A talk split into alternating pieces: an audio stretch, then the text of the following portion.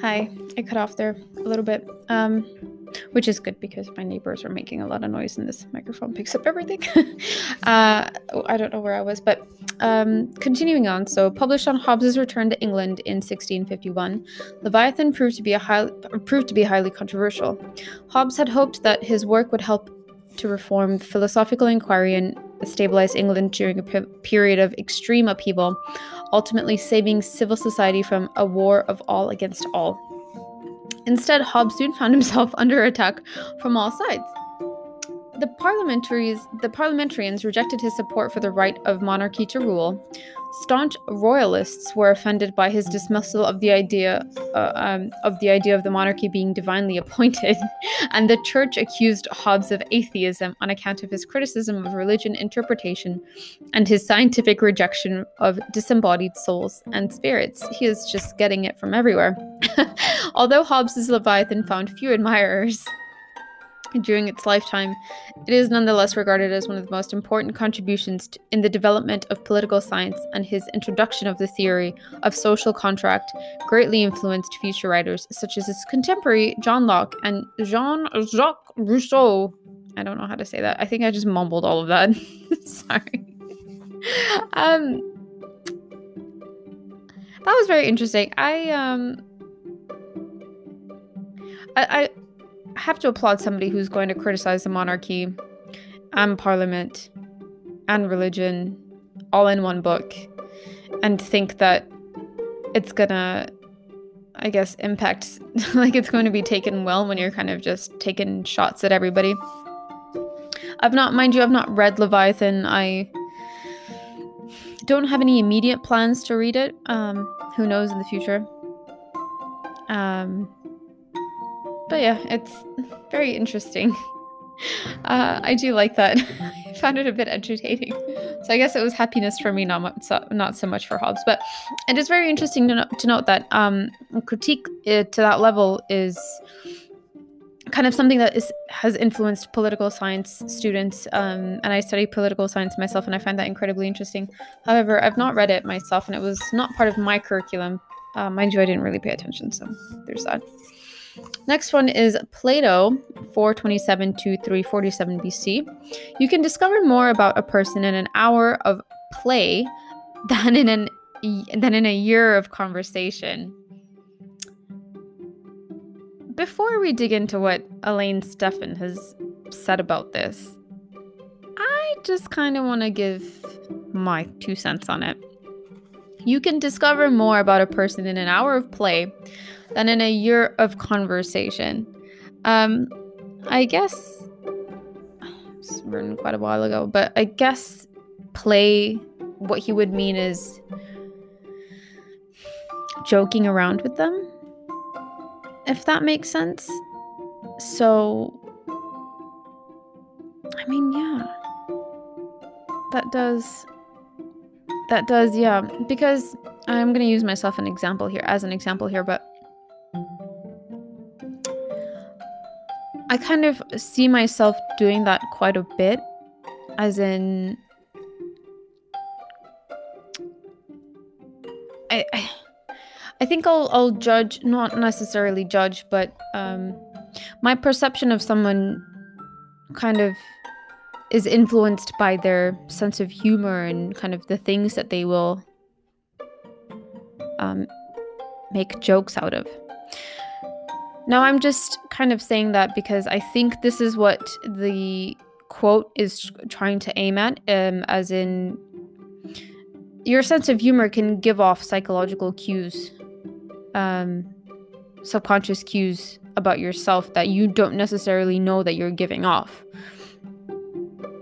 For example, someone who is sensitive yet teases their significant other, which I do find myself doing quite a bit. I can dish it, but I am quite sensitive, so I can't always take it. I think I have to be in the right mood.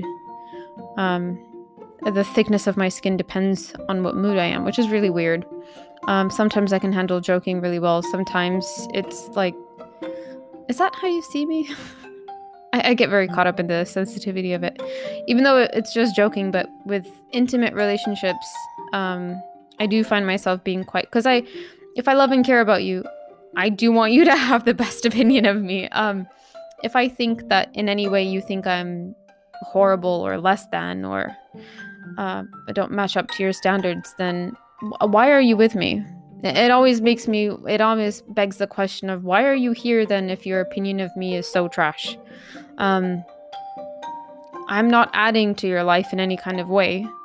In fact, if I'm seen as someone who is stupid, or like if you see me as someone who is stupid at the relationship, or thoughtless or mean or insensitive, overly judgmental, cruel, harsh, why would you stick around with someone like that? Like, what is your aim and what is your purpose? It always begs the question that if you're with someone and your opinion of them is really trash, why don't you just leave? Why don't you just walk away? Maybe they're on a different journey than you are. You know, maybe they're still learning about themselves, and maybe you kind of need someone who is on the same journey as you, on the same level as you. So that kind of makes me always question, and makes me always, you know, I guess second guess people's intentions. But then again, I have to think like, okay, well, am I being too sensitive? They're clearly, if they're joking, am I being too sensitive? Like, why? Is there something wrong with me that I'm not understanding their sense of humor? So there's always different perspectives and different aspects of looking at one specific thing. And I know I kind of went off on a tangent talking about relationships, and maybe that's kind of subconsciously, that's what I really want to do, is I don't know why I just kind of naturally dove into that, because we are talking about quotes and happiness, but that's just kind of the first thing that came to my mind was, in a relationship scenario that really just came into my mind very quickly based on this quote. But we're going to see what Elaine Stephen has to say after my sip of green tea, because, man, I am thirsty. Right.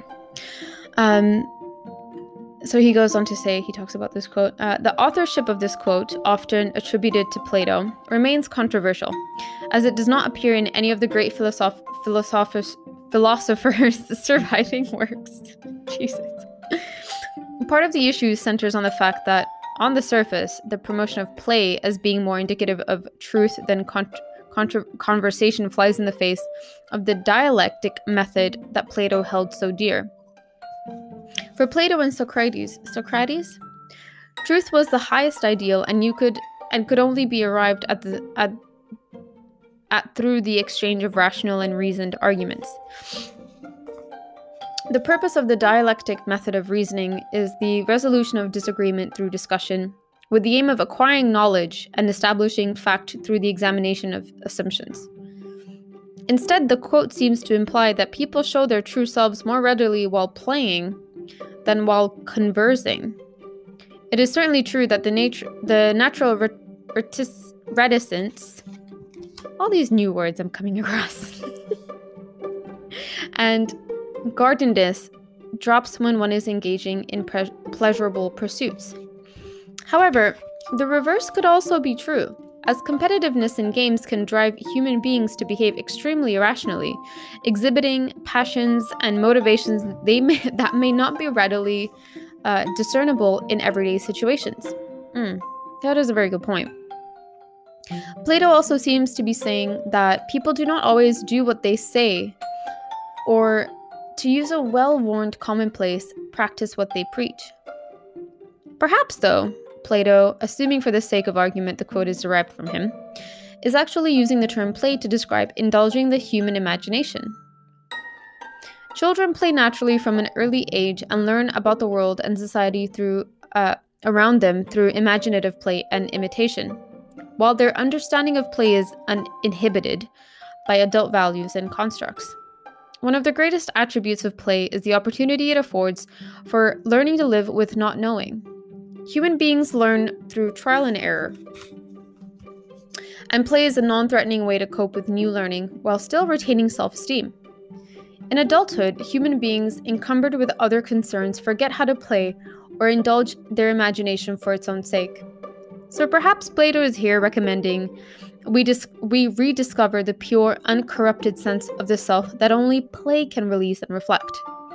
This doesn't solve the contradiction evident in the quote's seeming rejection of dialectical method, but is a comforting idea nonetheless. So, not necessarily the same example that I'd used. I guess Plato's word of choice, play, was more literal than my choice of what I thought the word play meant. He was using the word play as quite literally playing a game, the way that children would play with their friends, using imagination or games, etc.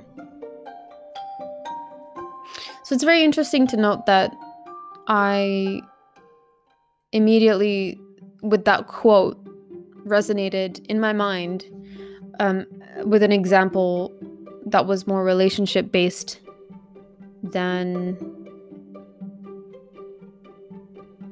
more friendship-based, I guess, with what the quote was implying. So that begs the question,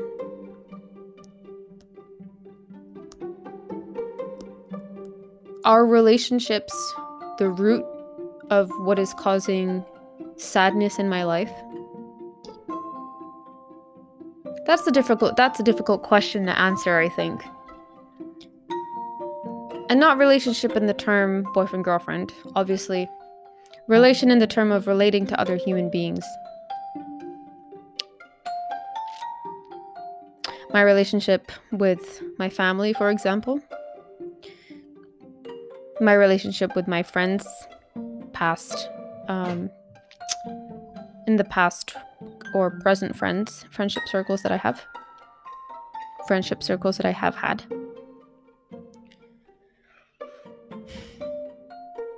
Even in a professional setting, my relationship with my classmates, how I relate to them, how they relate to me, relationships with my lecturers, how I relate to them, how they relate to me. So, in my mind, I guess I didn't intend it to be as one-dimensional as a boyfriend-girlfriend relationship. However, that is how I chose to explain it. That was the more, I guess, current example that I had in my mind.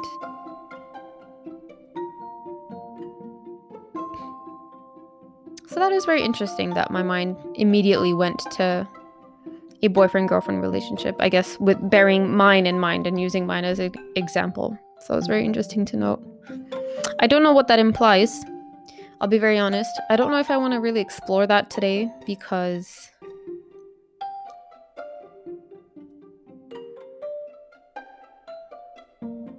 I think my brain is just a little bit fried from all this talking and thinking. I did a lot of talking and thinking today. Trying my best not to say It's harder than it looks. I just have to shut up after a while. We're going to move on to the next one though, because I do like this little train that we're on. It is getting us to think and to have these conversations. So that was really nice.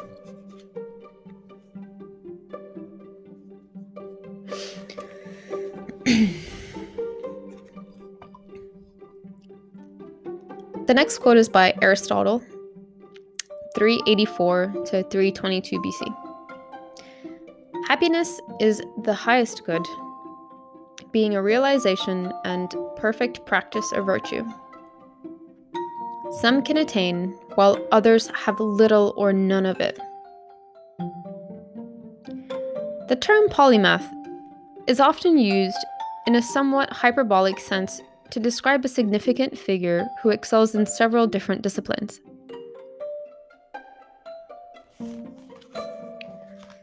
In modern parlance, for example, A sports person who writes a newspaper column, has an interest in current affairs, and wins a televised ballroom dancing competition is often erroneously described as being a polymath. The phrase derives from the Greek word palyumathes, meaning to have great and varied knowledge. In this true sense, Aristotle was a polymath. The sheer range and depth of Aristotle's contribution to Western philosophy cannot be underestimated. Aristotle wrote on subjects as varied as physics, metaphysics, poetry, theater, music, logic, rhetoric, linguistics, politics, government, ethics, biology, and zoology, while still finding the time to study under Plato. Found his own academy, the Lyceum, and act as private tutor to the young Alexander the Great. Aristotle's main contribution to philosophy concerns his work on the study of formal logic, collected together in a series of texts known as the Organon, and the use of syllogisms.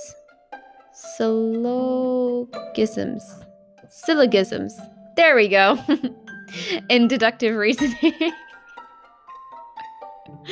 In basic terms, syllogism. I don't know how to say this word. Is a method for arriving at a conclusion through constructing a three-step series of premises, usually a major premise, A, followed by a minor premise, B, via which it is possible to deduce a proposition, C. For example, major premise, all men are mortal. Minor premise, Socrates is a man.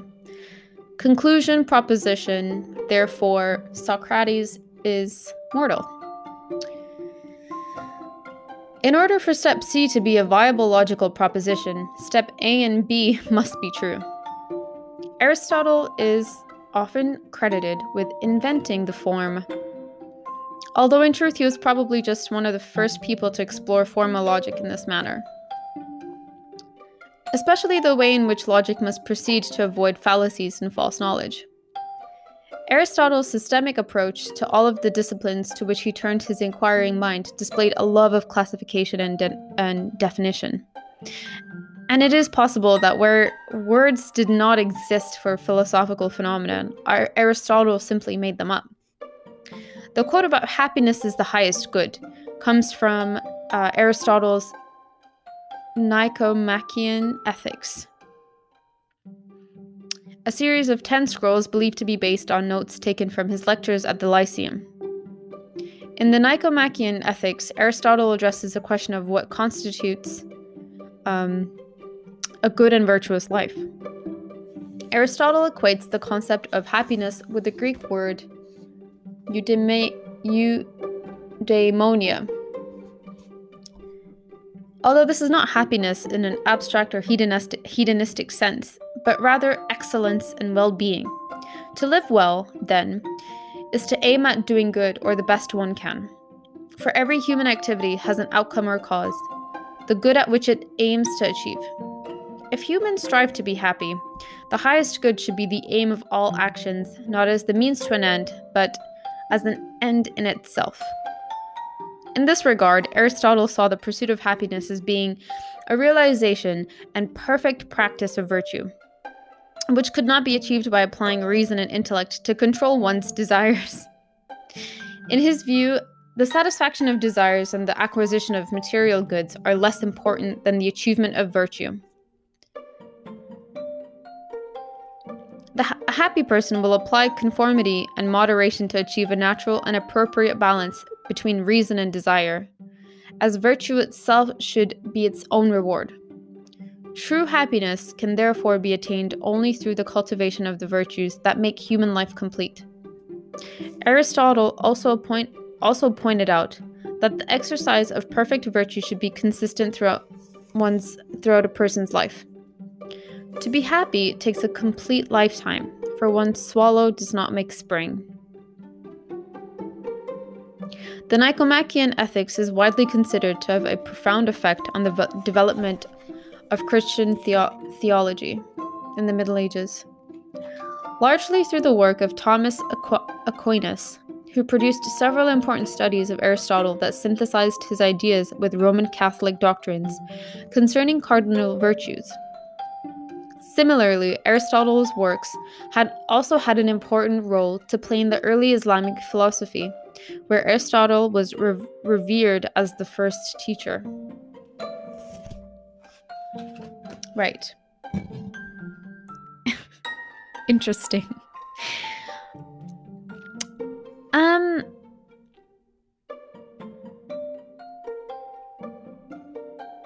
I liked that.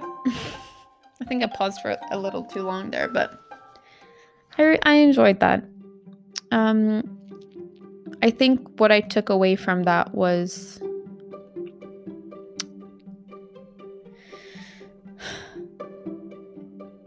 happiness, I guess, is practice. And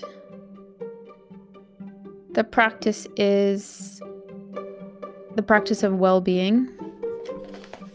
I'm just going to go back and make sure I get this right. Practice of excellence and well-being. I quite like that. Because it's not saying, or I guess he's not saying it's derived from hedonistic values, because I guess that would imply hedonism would be your path to happiness, and I guess for everyone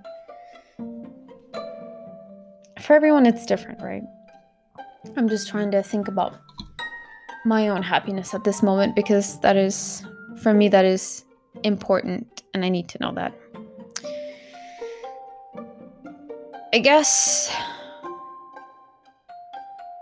that makes me feel a little bit better, because it's kind of directing happiness more towards the 31-day challenge that I'm doing at the moment for self-love. And there's small practices in excellence and well-being, I guess. And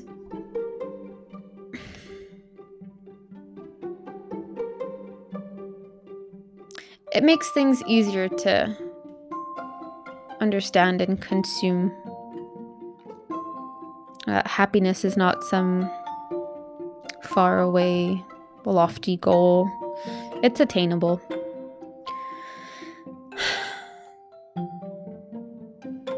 But I have to work at it. So on that note, I'm going to stop this reading for today, because it's quite a bit. And yeah, my head is hurting, as you can imagine, staring in front of a screen talking. But thank you for sticking through this. I know it's a lot to digest, a lot to take in, but I hope you enjoyed it. Thank you. I'll continue reading later. Bye.